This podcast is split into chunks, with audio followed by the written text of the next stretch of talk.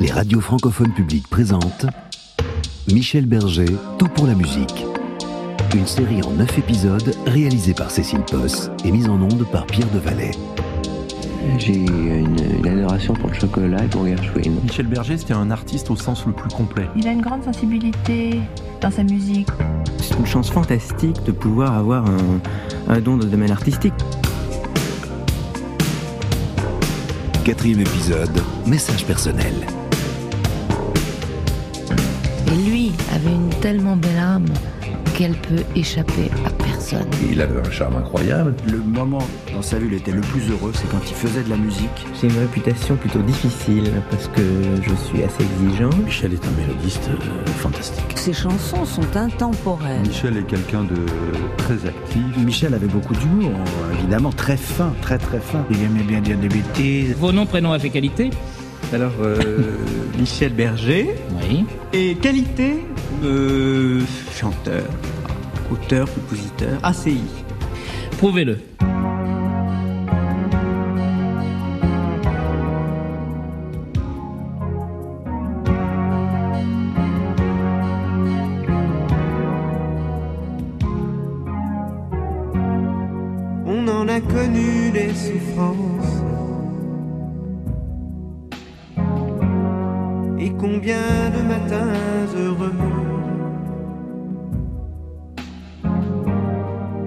Des moments sans importance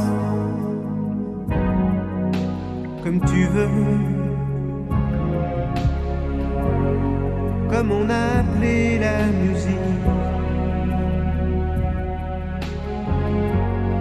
en mettant notre cœur à nu. En priant que l'instant magique soit revenu.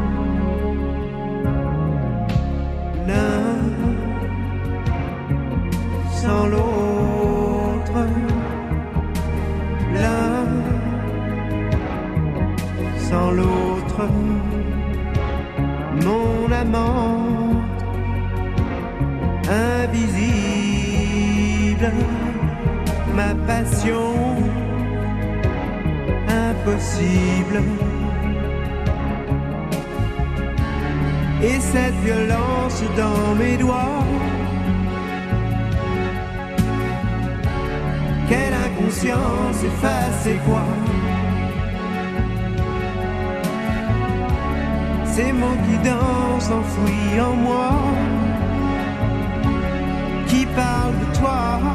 On peut considérer Michel Berger et Véronique Sanson comme des jumeaux musicaux. Ils se passionnent tous deux pour la musique américaine et ils aiment les mêmes groupes. Leur gémelléité est telle qu'on a eu de cesse de se demander qui avait influencé l'autre. S'ils sont musicalement proches, Michel Berger et Véronique Sanson ont pourtant des caractères opposés. On en a connu des orages. J'ai côtoyé Véronique à plusieurs reprises et je les ai vus ensemble, Véronique et Michel. Euh, On sentait vraiment qu'il y avait une connivence entre euh, les deux. Patrick Haas, son cousin. Et sur le plan artistique, émotionnel, euh, amoureux, Véronique est une femme euh, forte, qui avait une forte personnalité, euh, fragile aussi euh, par certains côtés, mais euh, elle lui donnait aussi un peu de fantaisie.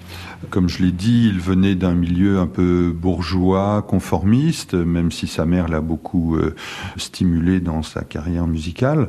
Mais euh, Véronique, c'est une famille d'artistes aussi, et euh, elle avait peut-être davantage de fantaisie que lui. Véro aime faire la fête, c'est vrai. François Bernheim. Elle aime sortir, elle aime même disparaître carrément pendant quelques temps.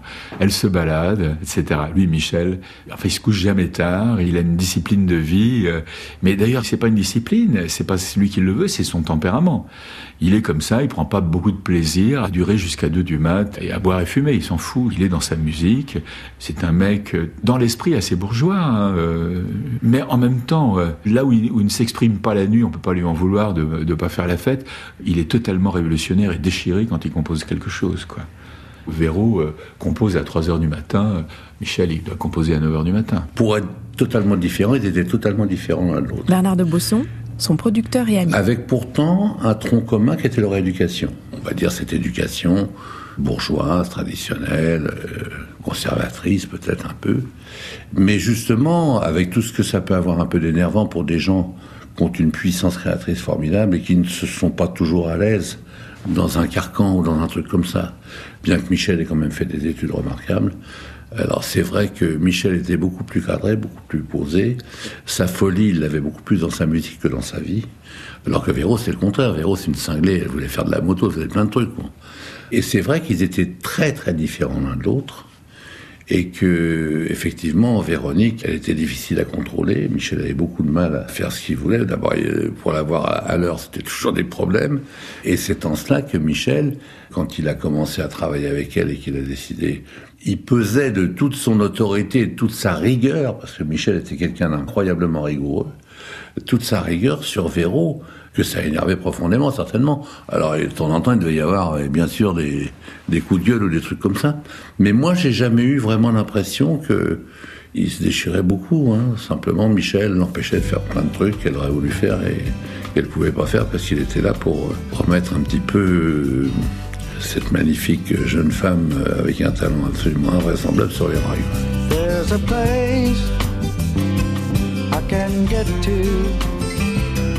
Where I'm safe from the city blues.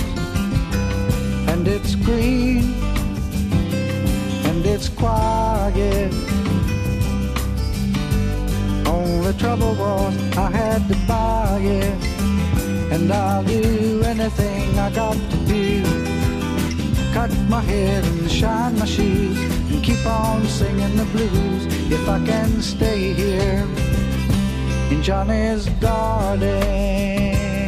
La rencontre avec Steve, c'est un truc de. Bon, il faut vous dire que chez Barclay, Michel avait rencontré là-bas euh, Ahmed Tertegun et Nessu Ertegun. Et quelques années après, j'ai vu arriver à Paris Ahmed Tertegun, qui était toujours, qui arriver avec une cohorte de très belles jeunes femmes autour de lui. C'était un Eddie Barclay, mais au, au niveau mondial, voilà. Et partout où il arrivait, tout le monde venait voir Ahmed, qui était quand même un personnage totalement solaire, invraisemblable et, magnifique. Et il avait un jeune garçon avec lui, le petit mec qui était là, et on s'est retrouvés tous les deux. Moi, lui, il était en jean, machin, et il y a un dîner, moi, on, dans, un restaurant qui était sur la montagne euh, Sainte-Geneviève, et un restaurant où, on buvait, on mangeait des bonnes viandes, on buvait du vin euh, sympathique, je sais, des, pots de vin, etc., etc. Et il y avait une table de, de, 15 personnes, et Steve était dans un coin, et moi aussi. Et moi, j'arrivais frais et moulu de ma journée de chez Barclay, j'étais habillé en jeune cadre dynamique, vous savez, avec mon petit blazer, ma cravate, mon, mon Et s'il savait pas, j'étais aussi cinglé que lui dans la tête, mais ça, il l'a découvert après. Et puis, au bout d'un moment, euh, la chaleur communicative d'un banquier et le Beaujolais nouveau aidant, à un moment, il était en face de moi, on se parlait. Moi, je parlais, je, commençais à me débrouiller un peu en anglais. Et puis, à un moment, euh, ce mec, je savais qui c'était. À un moment, je le regarde, je lui dis, mais attends, euh, je sais pas, avant de Borsalé au Bosch pendant la guerre, mais pourquoi tu me fais la gueule comme ça? Qu'est-ce qu'il y a? Qu'est-ce qui se passe? Il, s'est senti complètement agressé. Mais pas du tout, pas du tout. Puis finalement, on a décidé qu'on se barrait, on est parti, on est revenu dans sa chambre d'hôtel. Il a pris sa guitare accordée à l'américaine en open tuning, ça s'appelle ça, je crois. Et il m'a joué de la guitare pendant toute la nuit, on a discuté. Et là, il est né un espèce de truc entre nous incroyable, qui fait que après, il venait à Paris me faire entendre des mix, des trucs comme ça. Et on parlait des heures des heures. Et je monte la maison, donc, on fait le premier disque de Véronique, on le sort euh, en mars 72. Et lui, il vient en février, et il avait trois jours off dans une tournée qu'il faisait avec son groupe de l'époque, Manassas. Et il me dit, est-ce que tu auras le temps, si je viens à Paris, on aura le temps de se voir? Je dis oui, bien sûr. Donc il vient, il descend au Georges V, et il vient aux Champs-Élysées dans mes bureaux, et puis il arrive euh, pour l'heure de déjeuner, vers genre midi 20, midi. Et puis, ah bon, on s'embrasse, machin, et il me dit, euh, et alors, euh, what's cooking on? Qu'est-ce qui se passe en musique? Ben, je, lui dis, écoute, je vais te faire entendre. J'avais, à l'époque, c'était évidemment du vinyle, j'avais un 30 cm en étiquette blanche. Et je lui dis, voilà, on a signé une artiste, je vais te faire entendre. Et je démarre le truc. Il n'y a pas de photo, il n'y a rien. Hein. C'est juste un, un, bout de cire noire, un peu rond quand même, et une étiquette blanche, et je lui fais entendre amoureuse, et il a à peu près la même réaction que moi dans le studio, quoi. Le mec, il dit, mais j'ai jamais entendu ça. Mais il me dit, mais c'est incroyable. Mais qu'est-ce que c'est que cette fille? Il n'y a pas une américaine qui chante comme ça. J'ai dit, attends, t'es gentil, il y a quand même Johnny Mitchell. Je lui dis, il me dit, je te remercie, j'ai vécu avec les deux. et voilà, et on part déjeuner. Et lui, toujours euh, en plein dans ce truc-là. On revient de déjeuner, on avait un ascenseur, et on était au deuxième étage. On sort de l'ascenseur, qui rentre dans l'ascenseur avec un photographe qui était Jean-Pierre Leloir, Véronique Sanson, qui allait faire son premier reportage photo. Et c'est comme ça qu'ils se sont rencontrés. Alors s'il y avait de la télévision, je vous ferais mon imitation de Tex Avery, mais c'était vraiment Tex Avery, quoi. Les yeux, vous savez, qui partent devant, machin. C'était, il y a eu une espèce de courant électrique entre deux, instantané. Alors on est rentré dans mon bureau, machin, là. Puis voilà, puis ils se sont jamais revus. Et lui, il est reparti dans sa, faire ses tournées, ses trucs. Et puis, il revient au mois d'octobre. Entre-temps, on avait sorti l'album. Et là, on, travaillait déjà sur le deuxième album. Et Michel me dit, euh, écoute, euh, je ne veux pas trop en parler à Véro, machin, mais tu vois, ce serait super. On va aller voir le concert de Steve, évidemment, et tout, mais, mais s'il reste un ou deux jours, t'imagines s'il pouvait venir faire juste un coup de petit coup de gratte, ce serait formidable. Euh, ça donnerait un, petit plus à l'album. Il me dit, organise ça, et c'est ce que j'ai fait d'ailleurs. Donc il vient dîner, et puis je lui dis, tu sais qu'il y a Véronique Sanson? Ah oui, oui. Je lui dis qu'elle enregistre, si tu veux, on passe au studio et tout on est passé au studio. Il est resté deux, trois jours à Paris. Il est venu avec sa guitare, il est venu avec son percussionniste, Jolala aussi. Et il a dû faire un petit coup de basse sur un truc, je sais même pas si on l'a gardé d'ailleurs. Et c'est comme ça qu'ils se sont retrouvés. Find the cost of freedom,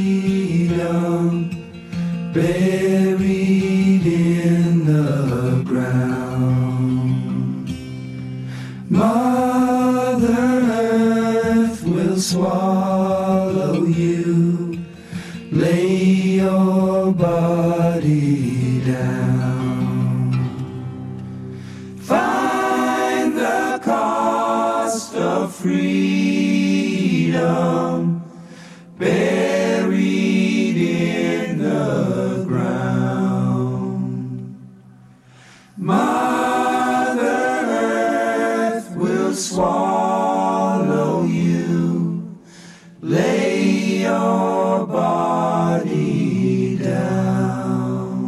Ça va être le coup de foudre très très vite euh, entre eux. Yves Bigot, directeur de TV5 Monde et auteur d'une biographie sur Michel Berger. Stills va vraiment poursuivre euh, Véronique de ses assiduités.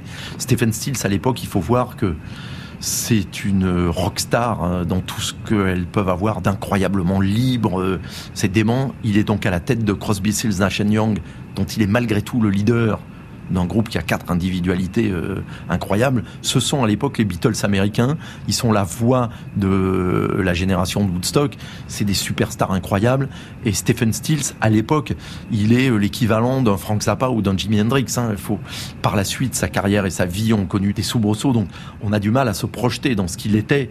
Mais donc il incarnait le guitar héros, euh, la rockstar. Personne ne pouvait rien contre lui sur toute la planète. Hein. Donc évidemment, ça devait être invraisemblablement pour une musicienne comme euh, Véronique incroyablement attirant.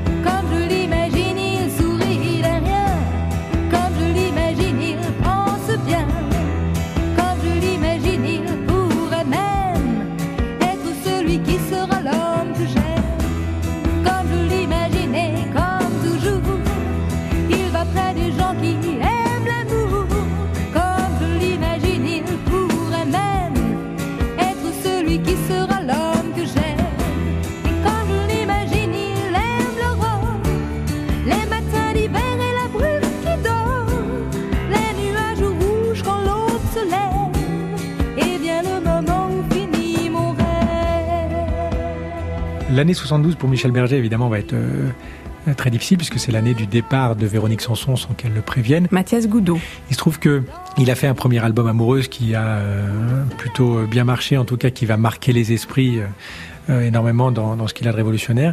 Et puis il va faire un deuxième album pour Véronique Sanson. On est en octobre 72. Ils ont tellement créé ensemble que ça a été une émulation. Et donc Véronique Sanson, elle a beaucoup euh, de chansons qu'elle n'a pas toutes mis dans le premier. Et puis entre-temps, elle va écrire aussi.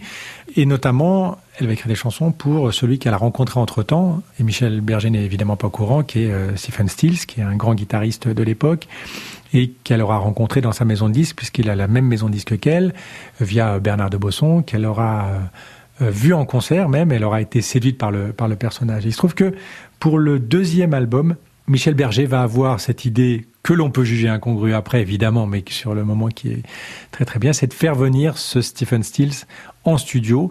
Donc ils vont se retrouver euh, tous les trois en studio, sans savoir évidemment le drame qui va se tramer quelques jours plus tard. Michel Berger et Véronique Sanson Yves Bigot ont prévu de se marier. Ils vont vraiment s'installer ensemble confortablement pour la première fois de leur vie, même s'ils partagent déjà l'appartement de l'avenue de New York. Ils vont s'installer euh, rue de Prony et ils vont visiter pour euh, choisir un matin vers 11h pour choisir la couleur de la moquette.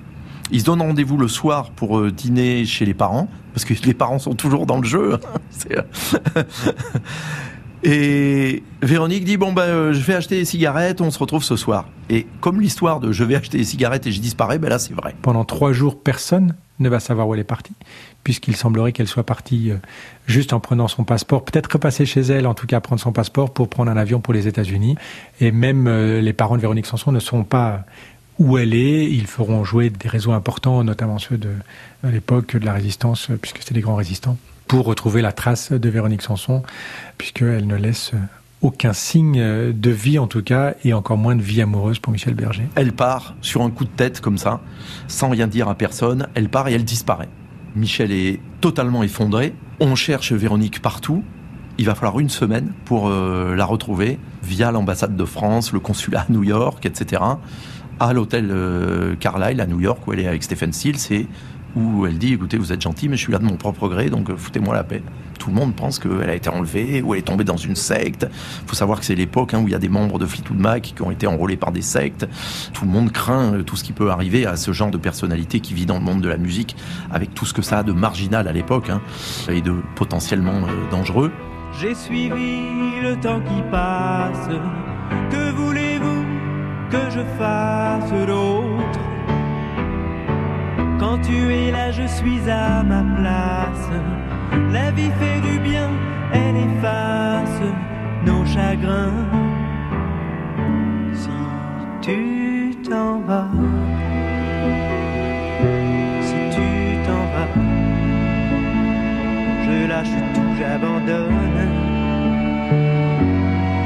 Là,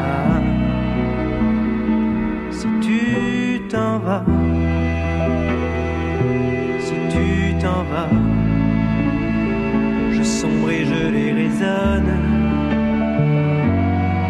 Voilà.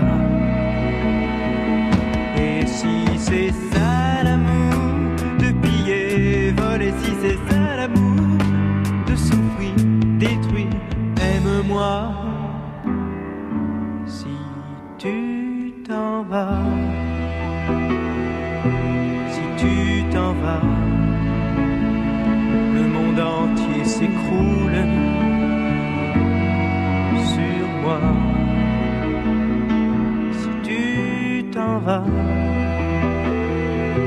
Si tu t'en vas, je sens la mort qui me touche du doigt. Notre vie dure ce qu'elle dure et les grands moments se mesure bien. Le bonheur avait pris figure, mais je ne suis plus vraiment sûr de rien. Si tu t'en vas,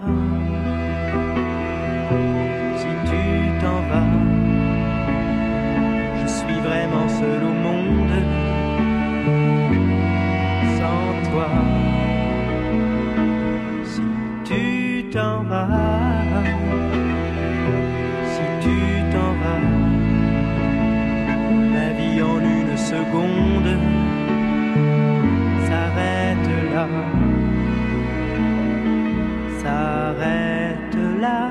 Michel Berger, tout pour la musique. Michel est absolument euh, effondré. Yves Bigot. Perd pas loin de 10 kilos alors que déjà il n'était pas épais ne sort plus de l'appartement de Prony, il est totalement euh, prostré.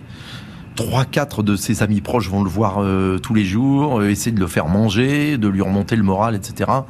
Mais euh, voilà, il y a rien à faire. Ils ont tout le monde a peur qu'il se suicide ou qu'il se laisse dépérir et mourir. Mais Bernolk et moi, on habitait chez Berger quand elle est partie. Marc Kravchik, son ami. Parce que Michel, à l'époque, euh, on avait très très peur qu'il fasse une connerie euh, irréversible. Ah oui, il était mal, quand même. Il y avait un superbe appartement dans le 17e arrondissement, euh, tout neuf, refait à neuf, euh, piano Steinway blanc, euh, Steinway blanc. À l'époque, je ne sais même pas comment, je ne même pas imaginer comment ça coûtait. Et ah ouais, il avait fait fort.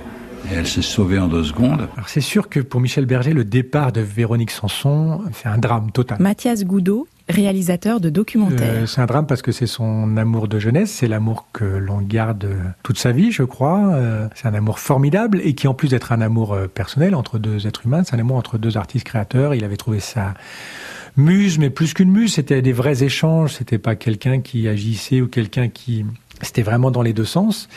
Et puis elle, c'était une vraie roqueuse, quoi. Et donc euh, lui, il suivait pas entre guillemets. C'est un peu dur de dire ça, mais je pense que c'est la réalité, selon tous les témoignages qu'on peut avoir. Et puis qu'elle va choisir de partir avec un rocker. Et là où Michel Berger est dévasté, comme on pourrait tous l'être d'ailleurs après une rupture aussi brutale, puisqu'elle part sans aucune explication, c'est justement qu'elle part sans explication et sans donner le moindre signe pendant plusieurs jours. Évidemment, sans faire dans le pathos, mais on peut pas s'empêcher de faire un parallèle avec le père qui part sans explication. Est-ce qu'il y pense à ce moment-là? J'en sais rien, mais en tout cas, c'est forcément un écho euh, dans la tête et dans le cœur de Michel Berger. Une nouvelle fois, il est euh, complètement abandonné. D'ailleurs, des, des, gens de sa famille, de Michel Berger, me diront qu'il n'est pas hanté par la mort. Michel Berger, il est hanté toute sa vie par l'abandon. Voilà. Donc, deuxième abandon dans sa vie. C'est une catastrophe pour lui. Il était en train de finir l'album de Véronique Sanson. Il reste des mix. Hein. Une fois qu'on a enregistré des voix, on les mélange ensemble. C'est ce qu'on appelle euh, mixer. On met la guitare plus fort, moins fort. Donc, elle, elle est partie. Il souffre comme un, un homme abandonné, créateur abandonné encore plus, qui a perdu. Euh, sachant que pour lui, la musique, c'est son oxygène, il perd la personne, il perd la moitié de son oxygène, quoi. Il va devoir continuer à bosser avec la voix de euh, son amoureuse, puisque c'était le titre de l'album qui est, enfin, du premier album en tout cas. Il s'enferme dans son appartement rue de Prony, qui est d'ailleurs l'appartement euh, qui, euh, quand on ouvre la pochette de l'album Cœur brisé, euh, on voit un appartement où il est tout seul, un appartement vide. C'est l'appartement dans lequel il devait s'installer, ils s'installeront jamais. Ben, il y a des raisons d'être dévasté, d'autant plus qu'on est un créateur sensible et, complètement à fleur de peau, d'autant plus quand on espère avec une, son double artistique continuer à créer, continuer à, à faire des succès, parce qu'il a quand même, encore une fois, révolutionné la chanson française avec Véronique Sanson. Donc il n'y a pas de raison que ça s'arrête. Quoi, c'est anti-naturel, c'est anti... Il faut pas que ça s'arrête, ces choses-là.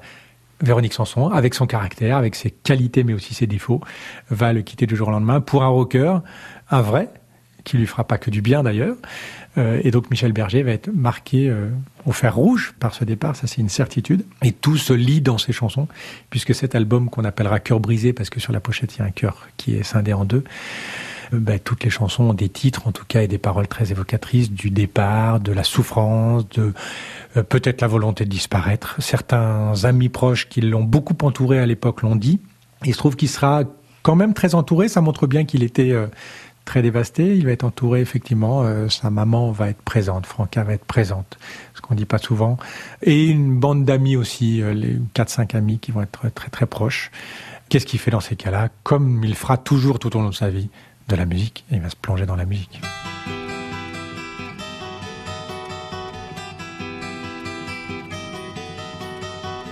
J'ai bien cru ne plus jamais revoir la couleur de la mer je reviens de loin. Je reviens de loin. Je reviens de loin. Si vous n'en croyez rien, demandez à mon ange gardien. Elle me regardait sans me voir. Elle me souriait sans savoir. Même au soleil, je me sentais seul dans le noir j'ai bien cru ne plus jamais sentir l'odeur des sapins bleus, bleu-gris, je reviens loin, je reviens loin, je reviens loin. Si vous n'en croyez rien, demandez à mon ange gardien. Je pleurais du matin au soir, et j'avais perdu tout espoir. Ma vie entière était bercée par le hasard. Et maintenant, la vie comme une ombrelle maintenant m'a repris sous son aile et je l'aime qu'elle comme avant. J'ai bien cru ne plus jamais danser devant le feu les soirs d'hiver. Je reviens loin, je reviens loin, reviens loin. Si vous n'en croyez rien, demandez à mon ange gardien. Elle me regardait sans me voir, elle me souriait sans savoir. Même au soleil, je me sentais seul dans le noir. J'ai bien cru ne plus jamais revoir la couleur de la mer. Le soir, je reviens de loin, reviens de loin, je reviens loin.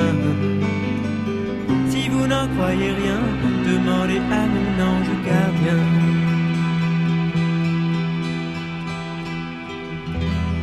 En 1973, le premier album de Michel Berger paraît chez Warner. Son titre Michel Berger. L'album sera surnommé Cœur brisé à cause de sa pochette affichant un cœur coupé en deux. La plupart des chansons parlent de séparation et ont été écrites bien avant le départ de Véronique Sanson. Quand on lui demandera s'il est visionnaire, Michel Berger répondra que c'est l'inconscient qui s'est exprimé. Véronique Sanson et Steven Stills se marieront le 14 mars 1973 en Angleterre. Notre amie euh, Véronique, elle revient en France euh, chez ses parents en disant voilà, je vais me marier. Et Steve Stills est arrivé, il a été chercher un costume chez Cardin, il s'est mis une cravate, il a acheté des gants beurre frais pour venir demander la main de Véronique à ses parents. Bernard de Bosson, son ami et son producteur. Je me souviens d'une séquence absolument invraisemblable qui a eu lieu dans sa suite au Georges V, où ils étaient tous les deux sur une espèce de liseuse, canapé, appelez ça que vous voulez, Louis XVI. Et puis de chaque côté, il y avait un fauteuil. Dans l'un, il y avait Madame Sanson. Et puis de l'autre côté, il y avait Bernard de Bosson. Et je leur ai dit à tous les deux, et ça a eu de l'importance après parce que Steve m'a dit des choses euh, sympathiques à ce sujet-là euh, quand ils ont divorcé. Je leur ai dit, vous n'avez aucune raison autre que fiscale de vous marier. Vous voulez vivre ensemble, marier, vivre, mais si vous mariez, c'est une connerie. Enfin, bref. Il vient le lendemain, je me souviens, j'étais en train d'écouter euh, les, un album d'un groupe de rock qui s'appelait Triangle. Et ma secrétaire me dit, il y a Steve Stills qui est là, est très énervé, il veut absolument vous voir. Donc je leur ai dit, bon, vous laissez-moi un instant. Steve rentre, très énervé. Et il m'a mis euh, une baïonnette sous la gorge, en me disant euh, textuellement, Don't mess around with me, Jim. I want to get that chick, and I'm gonna get that chick, whether you like it or not. Occupe-toi de tes oignons en gros, je veux cette fille, je l'aurai, que ça te plaise ou pas. Je lui ai dit, tu feras ce que tu veux, mais je te dis, vous faites une connerie. Et là, il s'est calmé, il est parti, bon. Et puis, euh, de très nombreuses années après, bien après le divorce d'ailleurs, puisque c'était en 87, à l'hôtel, il y a eu un coup de fil. Bon, J'avais un message de rappeler Monsieur Stills en Californie. Avec le décalage horaire, je l'ai rappelé et il venait d'apprendre que je quittais Warner. Et il était dans tous ces détails. Il me dit Bernard, il euh, faut que je te dise une chose. Tu as été le seul qui a eu le courage de nous dire des choses, qu'il fallait pas se marier, etc., etc., etc. Et je te remercierai jamais assez. On te doit beaucoup, enfin adorable. Hein. Bon. Il se trouve que cinq mois après son départ euh, inexpliqué du studio, dans lequel il était en train d'enregistrer euh, le deuxième album, Mathias Goudot, Véronique Sanson va euh, se marier et Michel Berger, donc on est euh, en mars 73, et Michel Berger va la prendre par les journaux. C'est-à-dire que lui qui devait se marier avec Véronique Sanson se retrouve complètement abandonné. Il saura qu'elle est partie avec un autre et il apprend effectivement que Véronique Sanson va se marier en Angleterre, un mariage fastueux dans lequel il y a euh, effectivement d'autres stars du rock and roll. Il se trouve que à cette époque, et ça, euh, Véronique Sanson, mais aussi Violaine, euh, sa sœur, l'ont raconté, Véronique Sanson a failli ne pas se marier pour venir retrouver Michel Berger. Euh, alors dans la question dramaturgie, là on a un peu la totale, hein, c'est une très très belle ou dramatique histoire. Il se trouve que juste avant le mariage, elle va euh, dans les toilettes, elle est pas très bien, elle hésite à passer par la fenêtre pour s'enfuir pas à sauter par la fenêtre, attention, à s'enfuir en tout cas. Elle est avec Violaine et Violaine, euh, voilà, il semble dire mais il faut être raisonnable. Enfin, aussi, si tu as changé, t'es engagé. Mais en tout cas, les deux l'ont raconté, donc il n'y a, a, pas de raison d'en douter. Mais euh, ce qui est sûr, c'est que peut-être que Véronique Sanson a regretté déjà, en tout cas, son amour avec Michel Berger.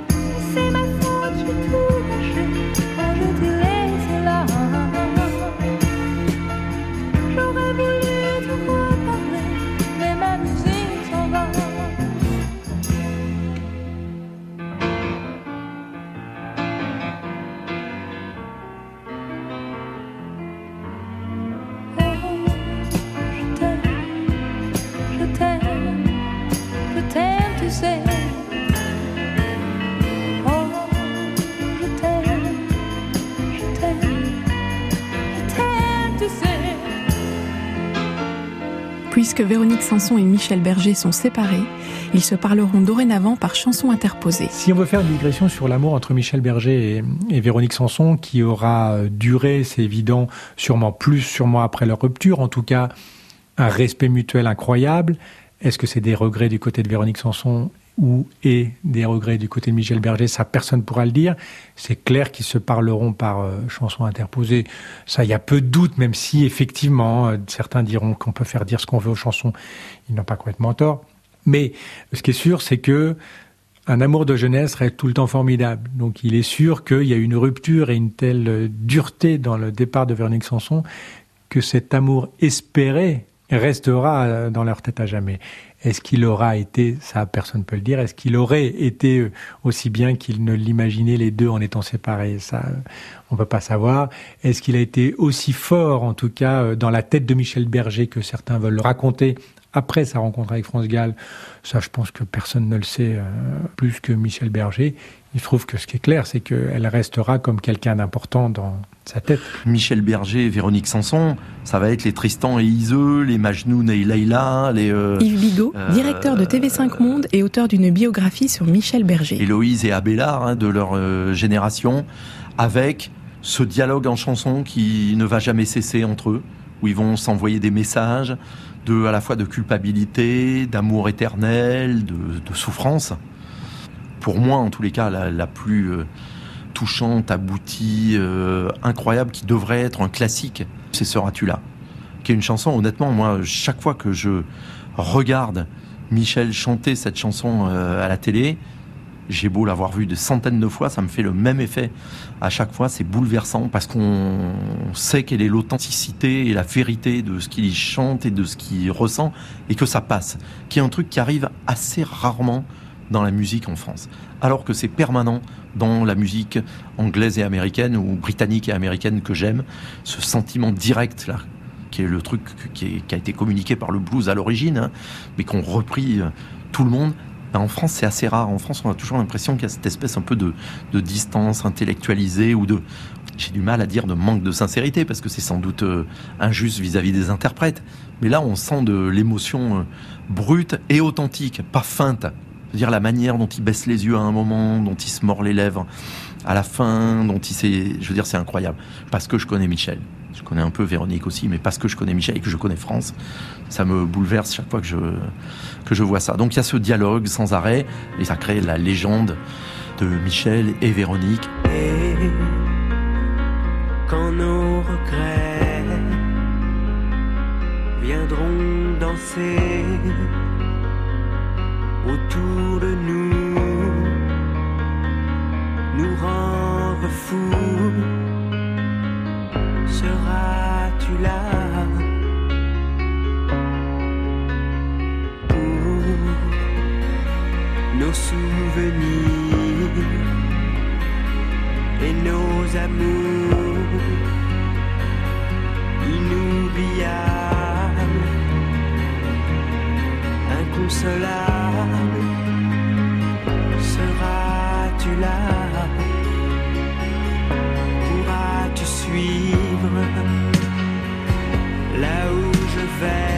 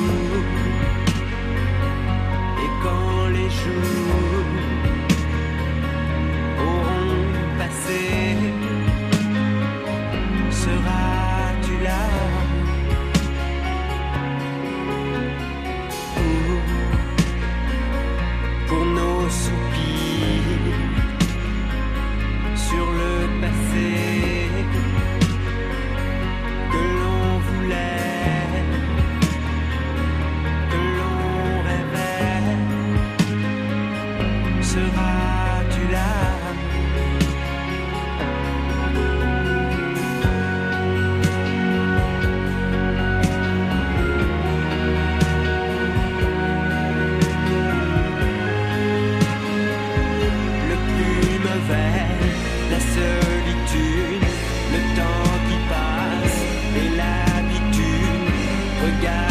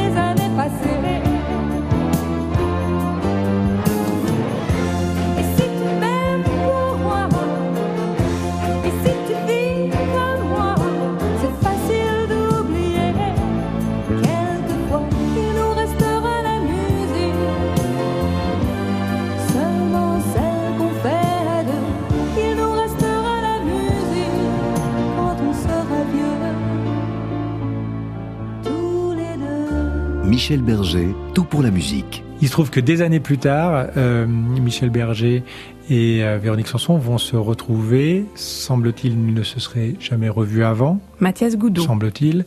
Euh, mais ils vont se retrouver sur un plateau de télévision. Et là, la chanson que chante euh, Véronique Sanson sur ce plateau est clairement l'expression de euh, ce qu'elle a regretté, ou en tout cas de son histoire euh, avortée avec Michel Berger. C'est une évidence, c'est un message qu'elle a voulu lui envoyer, euh, c'est sûr. Et Michel Berger va prendre la parole après cette chanson pour dire que lui, sachant à peu près composer des chansons et en écrire, il trouve que c'est l'une des chansons d'amour les plus fortes, en tout cas, qui n'a jamais été écrite. Euh, il se trouve que cette chanson, elle, elle parle de elle et, et de, semble-t-il, son regret, en tout cas, de, que cette histoire, ou d'avoir interrompu cette histoire de manière aussi brutale, et que elle finit en disant que euh, ta douleur efface ta faute. Je pense qu'elle se parle à elle-même à ce moment-là. Elle-même, d'ailleurs, elle s'envoie en- à elle-même son espoir de rédemption. hein. Ta douleur efface ta faute. Elle espère que ça puisse être vrai. Pauvre maudit. Il y aura eu à ce moment-là une reconnexion, c'est évident, entre les deux, artistique bien entendu, et, pas autre chose. Mais euh, il y, a, euh, il y a la suite de leur histoire qui rebondit un petit peu là.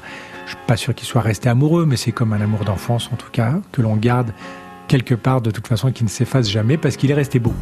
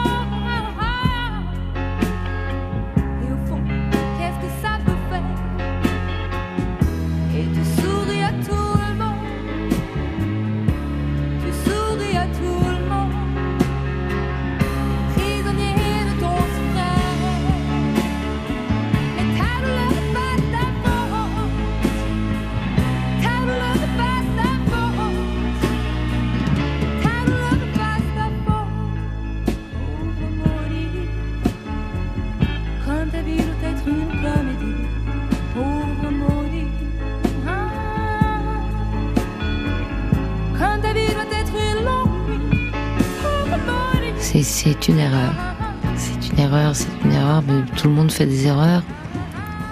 Mais tout le monde ne fait pas des erreurs comme moi, c'est-à-dire des, des, graves erreurs, très graves. Véronique Sanson. Et moi, je suis, j'ai toujours été mortifiée de d'avoir euh, quitté Michel. J'ai pas du tout envie de vous parler de ma vie privée. C'est pas le but, mais c'est vrai quand même que j'ai toute ma vie regretté d'avoir quitté Michel. Mais ça a quand même donné des jolies chansons pour lui et puis pour moi aussi, puisqu'on se parlait que par disque. Mais c'est merveilleux, ça. C'est comme une lettre, comme dans, dans, dans les, les, les, temps anciens où il y avait des bateaux qui mettaient trois mois pour arriver à leur destination. Et puis je me disais, moi, quand les amoureux s'écrivaient, il te fait attendre, mais incroyablement longtemps pour avoir une réponse ou pour avoir quelque chose. Et nous, ça me fait, ça nous faisait beaucoup plus de temps. Parce qu'un disque, ça met plus que trois mois. Et donc, on, on s'écrivait par disque interposé. C'était surtout pour dire des choses, pour se dire des choses. Se dire des choses vraies, se dire des choses pures, se dire des choses formidables et pudiques et, magnifiques. Et, et on l'a fait. Oui, si délicat dans sa tendresse, si raffiné dans ses caresses, que j'ai tenu dans mes bras quand il avait besoin de moi. Je l'ai quitté pour d'autres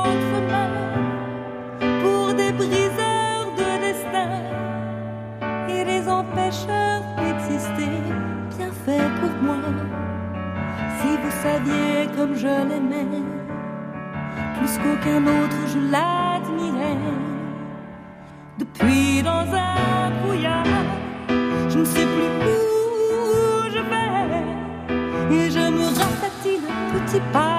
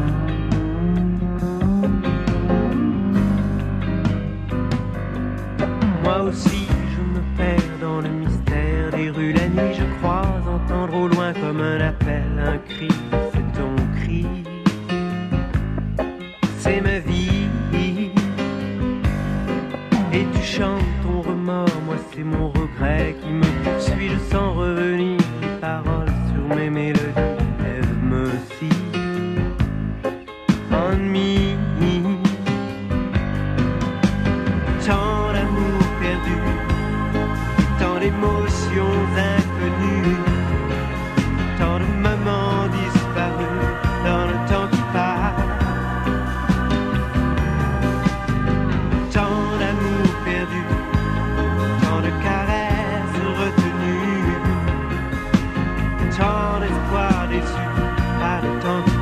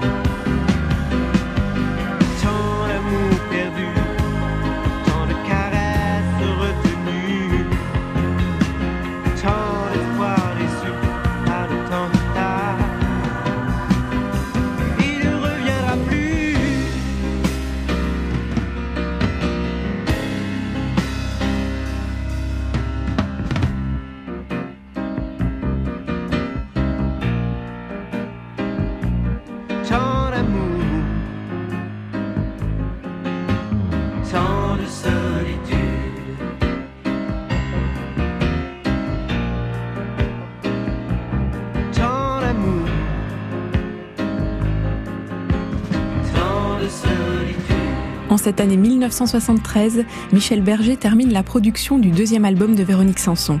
Et puisque désormais ils communiqueront par chansons interposées, Michel Berger va lui adresser ses messages personnels par l'intermédiaire d'une jeune chanteuse, Françoise Hardy.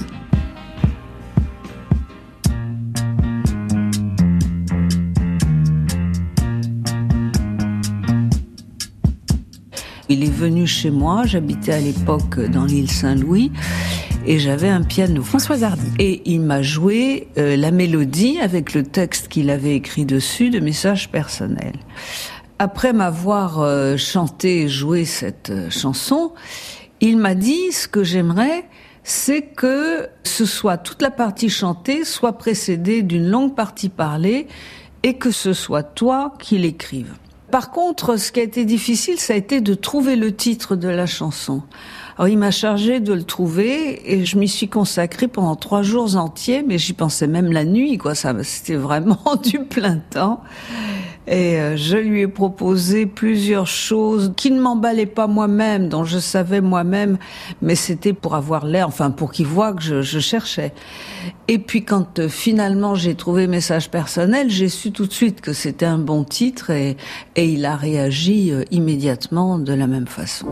Au bout du téléphone, il y a votre voix et il y a les mots que je ne dirai pas.